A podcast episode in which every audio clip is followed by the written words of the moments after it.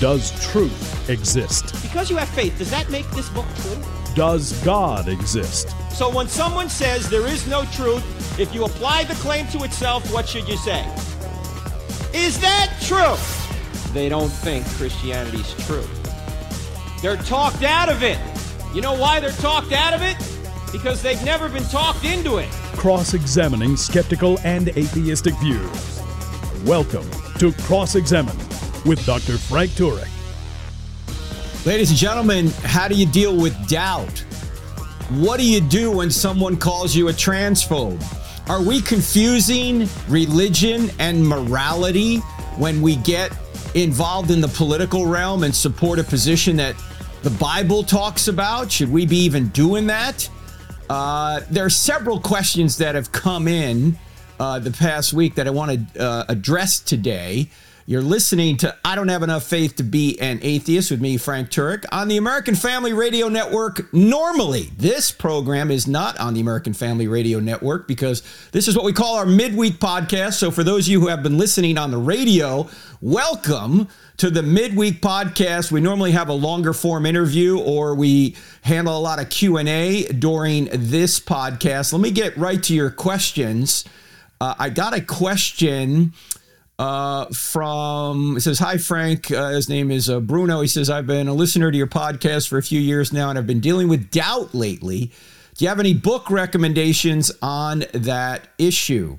Well yes gary habermas has several good books on this. If you go to gary, garyhabermas.com Gary Habermas, H A B E R M A S dot com. He has several of these books I think one is called The Thomas Factor. Another one might be called Dealing with Doubt. They're for free on his website. Gary, as you know, is the top, maybe you don't know, he is uh, probably the top scholar in the world on the resurrection. He's completing his magnum opus right now, which is over 5,000 pages. And early on uh, in his Christian life, he, he went through maybe, I think he said about a 10 year period where he, he had a lot of doubts. And so he's written on this quite a bit. So I recommend you go to garyhabermas.com and uh, avail yourself of Gary's books and many of his talks on this. There's probably some articles up there as well.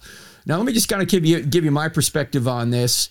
Uh, a lot of times, uh, I go to when I go to a college campus, and by the way, this Thursday, the let's see, that'll be the fifth of October. Lord willing, we will be at the University of North Carolina at Wilmington doing I Don't Have Enough Faith to Be an Atheist. I believe it starts at 7 p.m. It will be live streamed on our YouTube channel and our on our app and on our Facebook page. So if you want to be a part of that, you can. If you're anywhere near Wilmington, it's open to everybody, not just students. Uh, you can go to our website, crossexamined.org, for more on that. In any event, uh, a lot of times when I go to a college campus, I'll run into a former, so called former Christian, and they'll say something like, Well, Frank, you know, I used to be a Christian, but I lost my faith. Now, I don't mean to be unkind, but what I really want to say to them is, So? So? Are you telling me because your psychology changed that God has somehow popped out of existence? Are you telling me because your psychology changed that the evidence that Jesus rose from the dead no longer is any good? Do you realize that your psychology is not going to tell you what's true outside of your skull? The evidence will. Your psychology can change with the weather, and it probably does. Mine does. Your psychology can change with an experience you just had or with the bad pizza you had last night or with the fact that your favorite football team just got annihilated again, right? Your psychology can change for a lot of reasons. But your psychology won't necessarily tell you the truth of what's outside your skull. The evidence will. So you ought to concentrate on the evidence, not your psychology. In fact, when I have doubts, I start thinking about my doubts, and most of the time, my doubts are emotional, they're not intellectual. In other words, they're due to my fluctuating emotions, they're not due to the evidence. The evidence hasn't changed, but my psychology does change. In fact, let me give you an example of uh, people who allow psychology to overpower the evidence.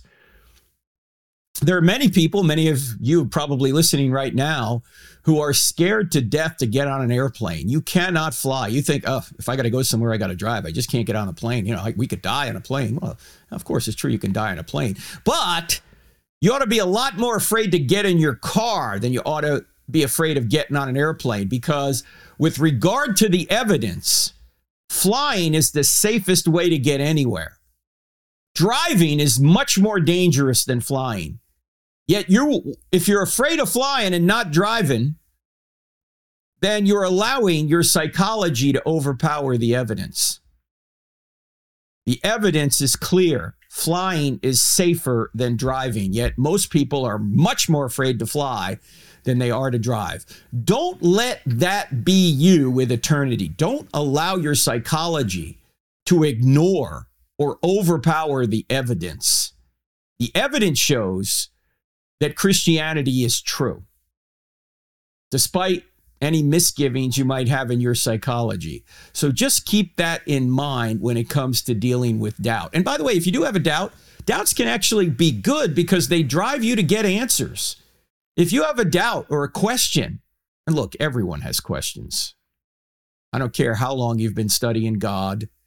First of all, God is the only is the only uh, perpetual novelty. You will never know enough about God. He's an infinite being. You will never have every one of your questions answered. We're finite beings. The amount of information you know is limited. The amount of information you don't know is almost limitless. so there, there's certainly a lot of room for growth for all of us. But you still have to make a decision one way or the other. Even if you make a decision to be an agnostic, what you're saying is, um, I have enough evidence to know I don't have enough evidence, right? That I can't make a decision. Well, that is a decision, actually.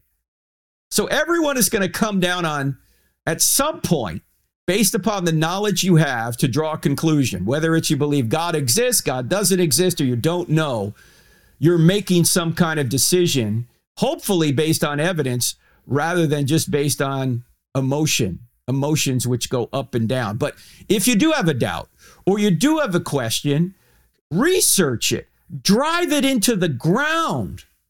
And it amazes me today that many high profile so called Christians, musicians, some pastors or former pastors say, you know, I left the faith and they they start talking about problems or questions about the faith that they think apparently think nobody has ever wrestled with. Like wow why is there so much evil in the world if there's a good god? Or gee why does god judge so many people in the old testament?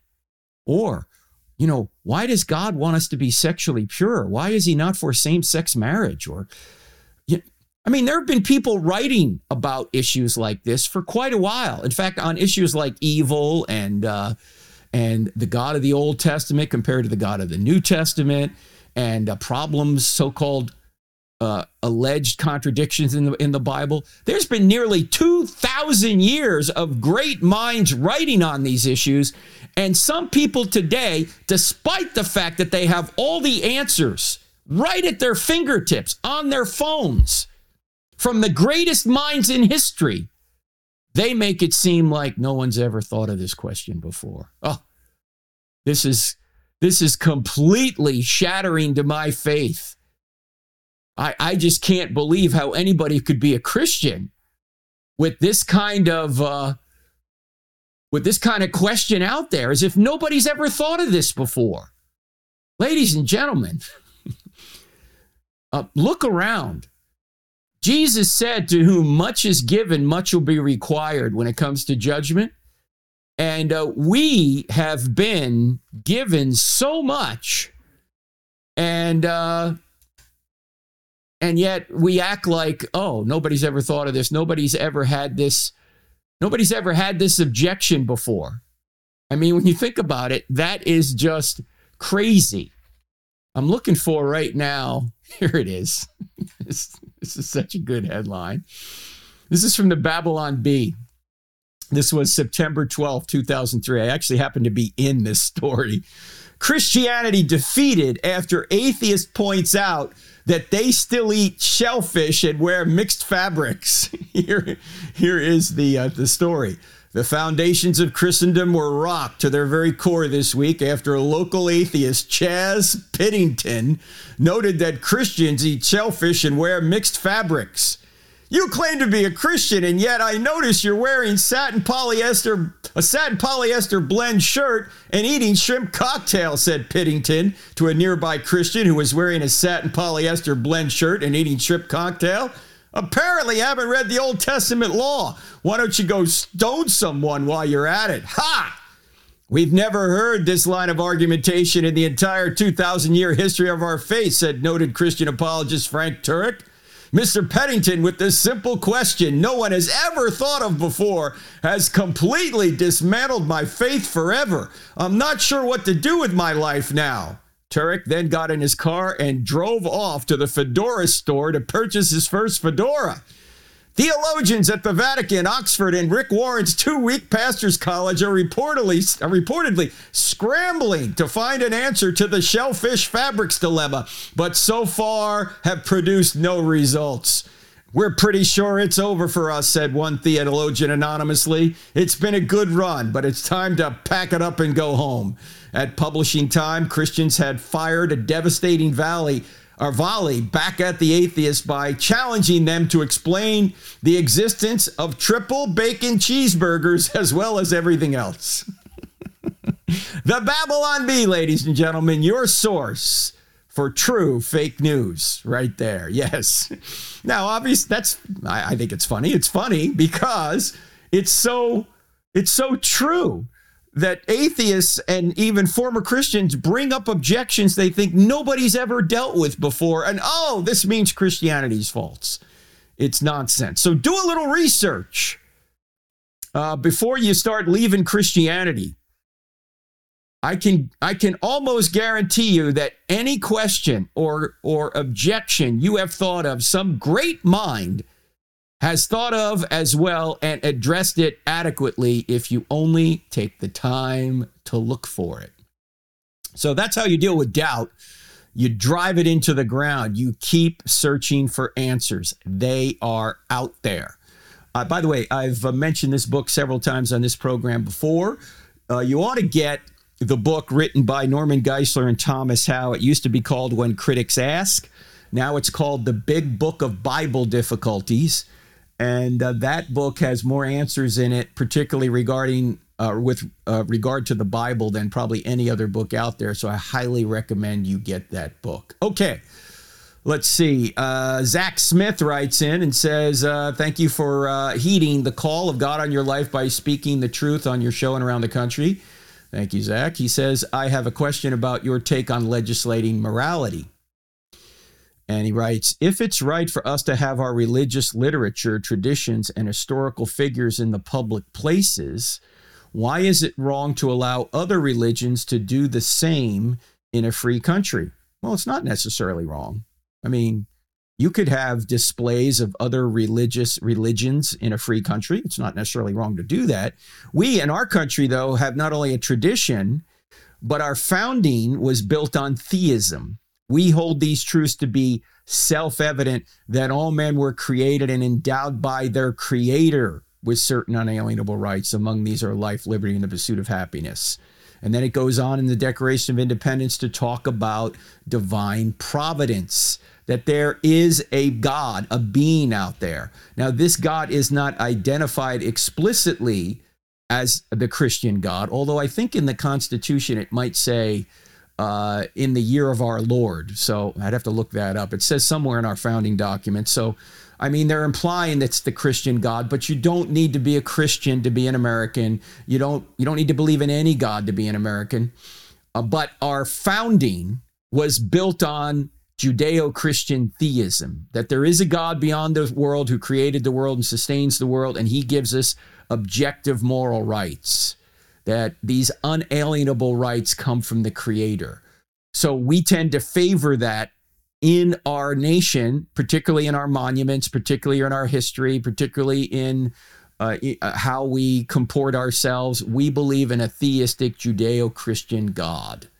But it's not unconstitutional for uh, uh, that to be displayed because you're not establishing a religion by having uh, a quotation or a statue or a citation of some uh, religious book. I mean, if, by the way, or religious figure, if you go in to the House of Representatives, uh, you'll see Moses. He's his face is carved into the, the wall there in the House of Representatives. In fact, he's staring right at the speaker. When the speaker is looking out uh, the Congress, he's looking or she's looking right at Moses, staring at him or her, at the Speaker of the House. And there's all sorts of different uh, displays, religious displays in our country, particularly in our capital. So there's nothing wrong with that. It's not an establishment of religion to acknowledge religion, it's not an establishment of a church to acknowledge uh, the role that religion has played in our founding and the religion and the role that religion even plays in our laws. Even though when we put a law in place, we're not legislating religion, we're legislating morality. You see, religion has to do with our duty to God, morality has more to do with our duty to one another. And when we put laws in place, we're not telling people where, when, how, or if to worship. That would be legislating religion. But we are telling people how to treat one another, and that's legislating morality. And everyone's trying to legislate morality. No matter whether you're liberal or conservative, left or right, you're trying to impose a moral position on people. Last night, uh, in our uh, TV program, which we streamed, uh, it's uh, we, we, did uh, correct, not politically correct about transgenderism and legislating morality. You can still go to our YouTube channel and click on live and see it. It's got about six or 7,000 views here in only 24 hours. So people have been watching it. And uh, in there, uh, we were talking about that all laws legislate morality and that the left is trying to legislate morality. For example, the president of the United States, Joe Biden, back uh, in, uh, let's see, it was March 30th, 2022, uh, came out and basically said, and we have this in the video from last night, his Department of of uh, Health and Human Services came out and essentially said that if you have a child who thinks he or she is the opposite gender, if you don't affirm that child in that gender, we, the federal government, may come take that child from you. That's a moral position. That's the government saying that they have a moral right to take your child from you if you don't affirm that child in their in their thought, in their gender identity rather than their biological identity. That's a moral position. Abortion is a moral position, regardless of what side you're on. I mean, it's obvious that a pro life position wants to impose continued pregnancy on the mother because they think the child has a right to life. That's a moral right to life. But the pro abortion side thinks a woman has a moral right to a dead baby, essentially, because they think a woman has a moral right to do what she wants with her own body. Now, generally, she does, but not if she kills somebody else in the process. And what they're doing is they're imposing death on the baby whenever abortion is chosen. They also don't give any rights to the child. They don't give any rights to the father. They don't give any rights to the state. They say the woman gets to decide who lives and dies, as if the woman has a moral right to kill her unborn child. That's a moral position that they want to put into law. So all laws legislate morality. The only question is whose morality? I don't want to legislate my morality. I don't want to legislate your morality. I want to legislate the morality. The one Thomas Jefferson said was self evident. The one the Apostle Paul said the Gentiles and not of the law have the law written on their hearts. Everybody intuitively knows right and wrong on the basics, whether you have a Bible or not, whether you believe in God or not. You know it. You can only justify it if God exists, but you know it even if you're an atheist. Just like you just like you can know what a speed limit sign says and obey the speed limit while denying there's a traffic authority. You can know what it says and obey it and deny anybody put the sign up, but that sign wouldn't be there unless there was a traffic authority. Similarly, you can know, say, murder's wrong and not murder and deny there's a God, but murder wouldn't be objectively wrong unless there was a God. But again, don't confuse religion and morality. They're two different things. They are related, obviously. Obviously, the Bible says, Thou shalt not murder, and the moral law says the same thing, but you don't need the Bible to know that. So, we're not legislating religion, we are legislating morality. The second part of Zach's question says this Do you think we should ban things that don't interfere with individual rights like gay marriage? Well, let me ask you this why do you think gay marriage is a right? Where did that come from? Regardless of religion, natural law doesn't recognize gay marriage as a right. When I say natural law, the natural design of the body, the idea that we know certain things are right and wrong, regardless of whether we have a Bible or any other kind of religious writing. We know it just based on reality that men were made for women, women were made for men, and the best way to perpetuate and stabilize society, which is the reason the government's involved in marriage to begin with, is to legally recognize that man woman relationship over every other relationship. That's not my morality. That's not your morality. That just happens to be the morality. So if there's no God, there are no rights. There's no gay marriage, there's no right to same sex marriage, and there's no right to natural marriage. There's no right to abortion and there's no right to life unless there's a God. There's no such thing as trans rights unless there's a God. And if there is a God, I would still argue there's no such thing as trans rights because you are completely mutilating or you are mutilating what God has created. And we know this intuitively that we're designed, that we're created.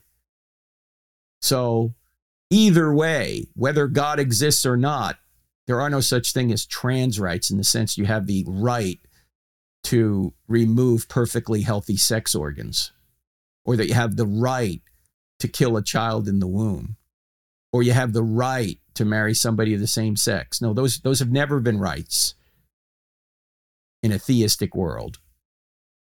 Rights come from God, they don't come from governments. Then Zach goes on to say, Do you think public schools should be Christian institutions? I think we should vote to allow as much freedom as possible while protecting the Bill of Rights. Then we can be Christians and others can be whatever they want. I believe in religious freedom. I'm with you on that, Zach.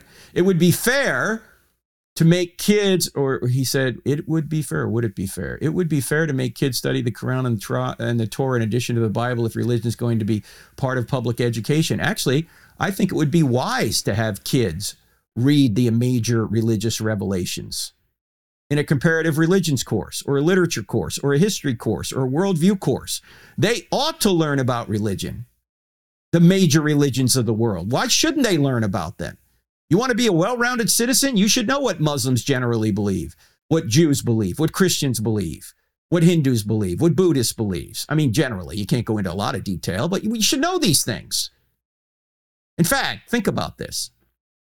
What one question has more implications on life than any other question? How we live life. What one question?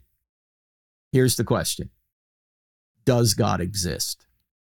That question has more implications on life, or at least it should, than virtually any other question you can imagine. Because if God exists, then he has some sort of plan for us or some sort of moral program or some sort of purpose for us, and therefore we should live in accordance with that. If God doesn't exist, then there is no objective meaning, morality, or purpose to life, and you can live however you want. And yet, our public institution or our public education system has decided not only to not address that question, but actually has decided to assume the answer to that question is no, that there is no God. Is it any wonder why our public schools continually slide into virtual anarchy and that kids can't read, write, or do arithmetic, but they can know what their pronouns are? They can know what their gender identity is. They can know how to put a condom on. Yeah, when you live as if there is no God, it's not that you'll believe nothing, it's that you will believe anything. So, I think as a public institution, our school system should be educating kids on what the truth is regarding, or at least address the question Does God exist? Lay the arguments out there. Does he exist? Does he not exist? And then allow kids to make up their own minds. Fairly lay out the arguments. That's not forcing them to be part of a national church. That would just be there to show them here are some things to consider when you address the most consequential consequential question you could possibly address. Does God exist? And of course, the second question is if he does exist, what has he said? How does he want us to live? Those are important questions. Tragically, our public school system has become atheistic rather than at least open to addressing the question. So, good question, Zach. A lot more could be said on that, but I want to move on to another question. Uh, and this comes from a question that came in last night on the feed on the YouTube event we did called Correct Not Politically Correct about transgenderism and legislating morality. Someone said, I oppose Big Pharma's ambition to mutilate and sterilize mentally and emotionally vulnerable people. Last night we talked about how Big Pharma's making millions on the whole transgender movement because, you know, nobody ever actually completely transitions. Even if you have the so called surgery, first of all, you can't bio you can't change your biology. It's impossible. But people who try and orient their bodies in such a way to make them at least look like the opposite sex can do so. They try and do so through surgery but then they have to continually take hormones the rest of their lives. Nobody ever completely transitions because you have to continually take hormones the rest of your life to try and force your body to go in a direction it was not designed to go. And big pharma loves this. They continually want people to be on these cross sex hormones and puberty blockers. So the question is I oppose Big Pharma's ambition to mutilate and sterilize mentally and emotionally vulnerable people, yet I'm called transphobic. What's the best way to com- uh, combat this unfalsifiable smear?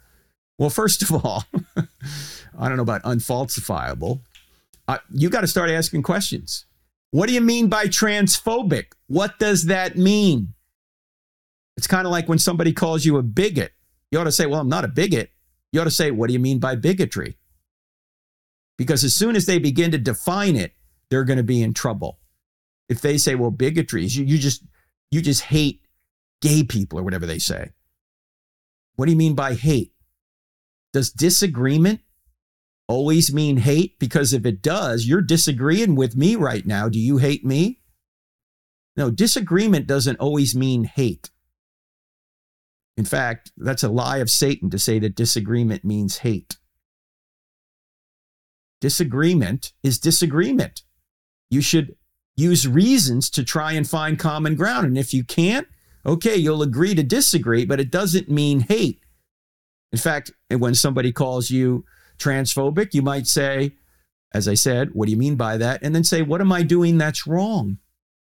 And by what standard are you claiming that's wrong? Where are you getting this standard from? And can you disagree with someone and still love them? Do you have loved ones in your life that you disagree with on certain issues? Who's going to say no?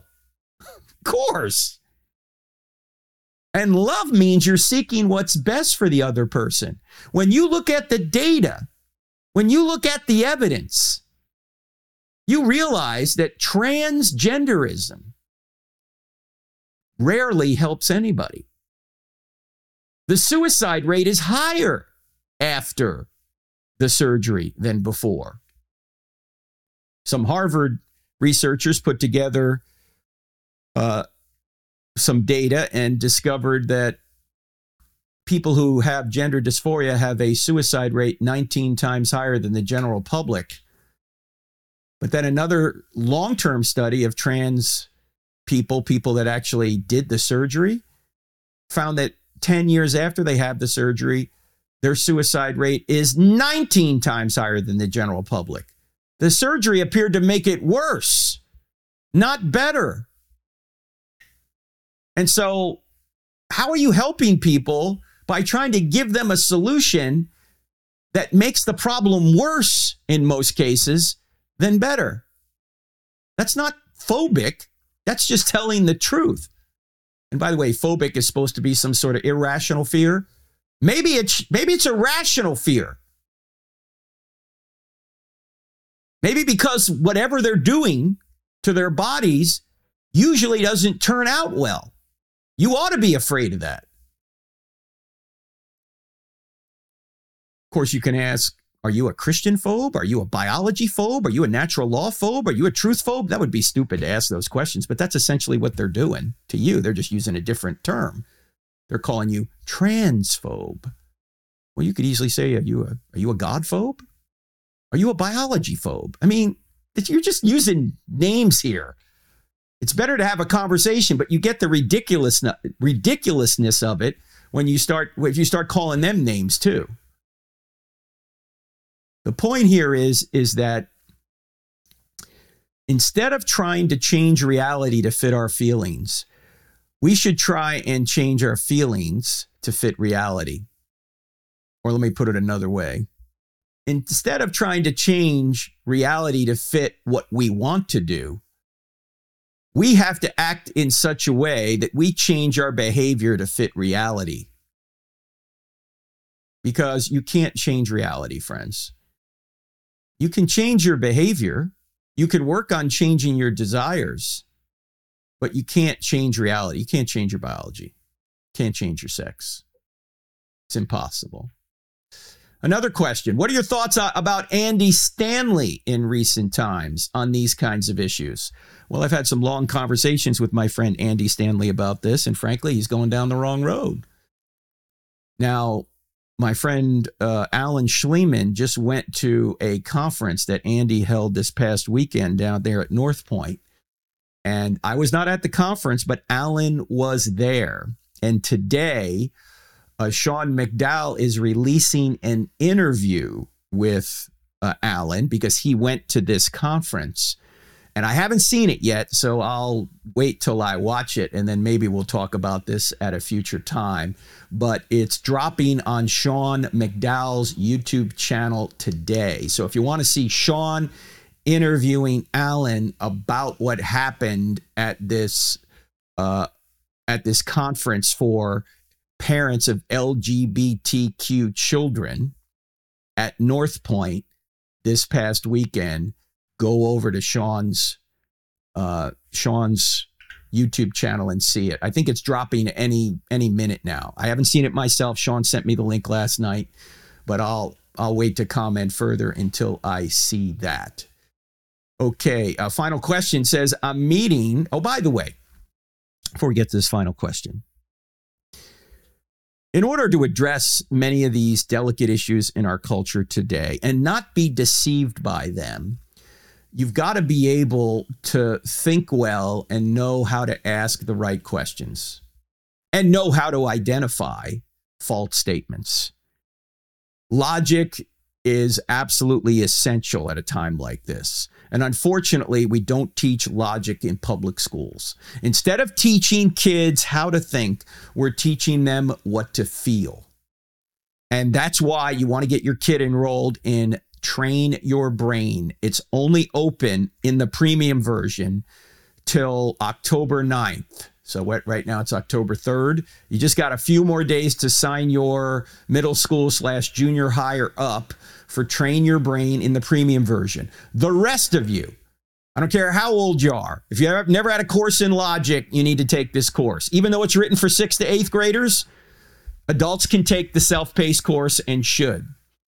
Uh, so go to crossexamined.org, click on online courses. You will see it there. Shanda Fulbright is the primary teacher, but I'm also involved. We co wrote the logic course together called Train Your Brain, and it deals with a lot of these issues as examples in uh, this course on how to think clearly.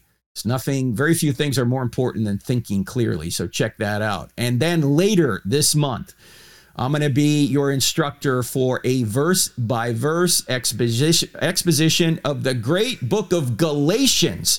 13 one hour video sessions on this.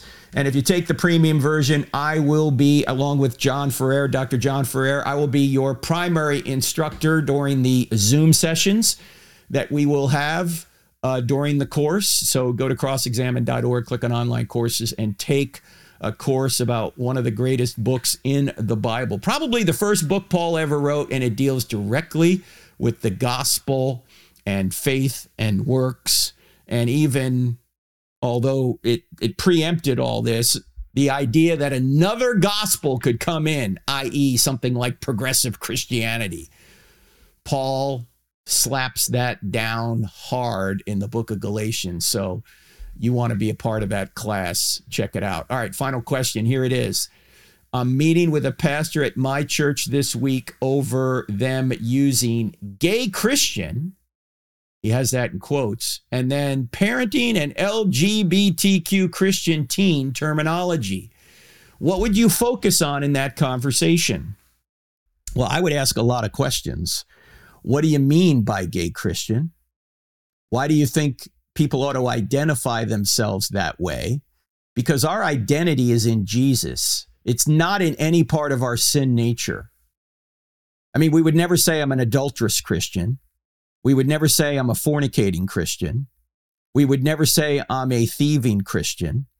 We would never put a, a, a, a sin behavior in front of our our identity as a Christian. We would just say we're Christians. We all struggle with sin in some way, but we shouldn't take that sin and put it as part of our identity. And so I don't know what this parenting and LGBTQ Christian teen terminology is all about, but it sounds like people are assuming the identity that the world wants them to take. And I would resist that. I would say that's not biblical. Nowhere in the scriptures is it going to say that some Christian is identified by the sin in which they engage or the desire to sin in which they engage. No one would say, I'm an angry Christian or an alcoholic Christian or a promiscuous Christian. We would say that shouldn't be part of your identity. And it was Sam Allberry who said, who, as you know, is same sex attracted but celibate, says, don't don't identify yourself by any part of your sin nature. I think that's a good good advice. In fact, Christianity is the only worldview where you don't achieve your identity, you receive your identity. There's no behavior for the Christian that should modify his, his or her identity. Christ has secured your identity in what he did on the cross, not what you do. It's what he did. So you don't achieve it, you just receive it. And if you have to achieve your identity, first of all, all the pressure's on you, and there's always somebody that can do it better. Secondly, whatever you put your identity in that isn't just Christ can be fleeting. For example, if you put your identity in your gender identity, or say your sexual preference, what happens when you're no longer sexually preferred, or you can, or you're, uh, you're no longer, you no longer can perform sexually? I mean, what then? You no longer have an identity? Or what if you put your identity in your bank account and then you lose your your fortune, or you put your identity in your vocation and you lose your job, or you put your identity in another person and God forbid that person dies or leaves you. You no longer have an identity? That would be tra- traumatic to the point that, oh, who am I anymore? No, your identity is in not what it's not what you do, it's not what you want to do. It's what in Christ did and that's secure. You can never lose that. You can lose your health. You can lose your wealth. You can lose your job. You can lose your spouse. You can lose your ability to perform sexually. You can lose all these things. The only thing you can't lose is Jesus. He's our identity. By the way, we're going to be talking more about this at the Steadfast Conference next weekend in Rock Hill, South Carolina. That's the one put on by Southern Evangelical Seminary, ses.edu. I will be there. Jay Richards will be there. Gary Habermas will be there. Hugh Ross, Fuz Rana, many, many others Uh, hope any if you're anywhere near Charlotte, North Carolina, the weekend of let's see, that's probably the 13th and 14th. It is the 13th and 14th of October. It's at First Baptist Rock Hill. We got probably about a thousand people coming, maybe more. It's a great apologetics conference, 29th annual, put on by SES. Also, I'll be speaking the next day in the morning and evening service at uh, at First Baptist Rock Hill, South Carolina. So check all that out on our website, crossexamined.org. Click on Frank Turek calendar. You're, you'll see it there. So I hope to see you there. Also, don't forget, I'll be at UNC Wilmington, Lord willing, this Thursday, October 5th. And then at Ohio State, the Ohio State University, with my friend Eric Chabot, who heads the Ratio Christi group there. Go there just about every year. Eric does a great job. Uh, that'll be the 19th of October. And then the following week, we're going to be out at a couple of colleges in Missouri and then at Auburn University on the 26th of uh, the 26th of October. Let's see, we're going to be at Northwest Missouri State on the 23rd, and then Missouri Western University on the 24th. Then we head out to Auburn on the 26th. And then on, let's see, where are we going to be? Oh, we're going to be at University of Cincinnati on the 2nd of November. And I'm getting ahead of myself because I forgot October 10th. That's next week. I'm going to be down just south of Atlanta in Newnan at First Baptist Church. Uh, Newnan, I believe that is. Yeah, First Baptist Church, the Grounded series. I'm going to be talking about correct, not politically correct. It's a Tuesday night, 7 p.m., uh, October 10th. So if anywhere near Atlanta, hope to see you there. All the details on our website. Check us out there, and Lord willing, I will see you here uh, this coming weekend. We're going to have Neil Shenvi and Pat Sawyer on their brand new book, Critical Dilemma, about critical theory. See you then.